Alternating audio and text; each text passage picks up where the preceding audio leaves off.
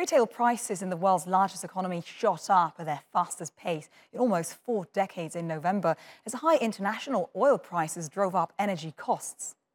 The US Consumer Price Index rose 6.8% last month, according to data released by the Labor Department. Price hikes in fuel, food, homes, and vehicles were the biggest contributors.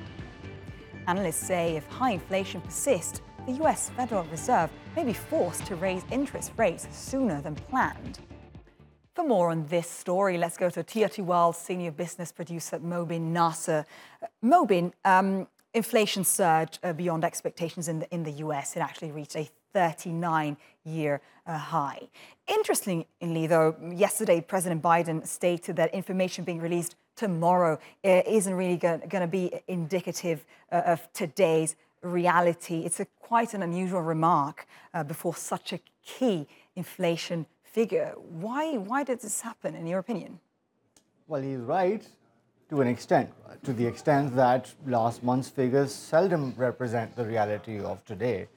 Uh, and of course, there have been some major developments that have taken place since uh, over the past few days. What the impact on inflation will be, however, is a question mark. Uh, look, we've seen oil prices have gone down in recent days, and certainly that will have a spillover effect, should help bring down at least raw material prices, not just in the US, but across economies. However, we've also seen the emergence of this new variant, the Omicron variant, and whether or not that causes any further closures in the US or in uh, economies that are its major markets or its major suppliers, what that does to, to, to prices and demand for US goods, of course, is anybody's guess. Uh, to that extent, of course, he's right.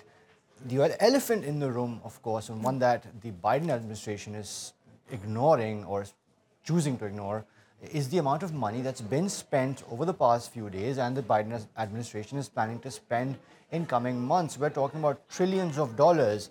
Uh, if, if, if that level of money printing continues, inflation, it, it won't be surprising to see price levels rise. Mm, Mobin, interesting. How is all of that going to impact uh, the tapering plan in, in the US? We know next week the Fed will hold a key meeting in, in which they may adjust the tapering uh, pace. In which direction do you think? It was a very interesting comment coming out from the Federal Reserve Chairman. Uh, you and I were discussing that prior to the show, where he said they might drop the use of the word transient for mm. inflation uh, what a huge surprise uh, that two years into this trend, the Federal Reserve should acknowledge that perhaps this is not this is a longer trend and not just a temporary blip. Look, what they need to look at is who has this lax money supply helped, right?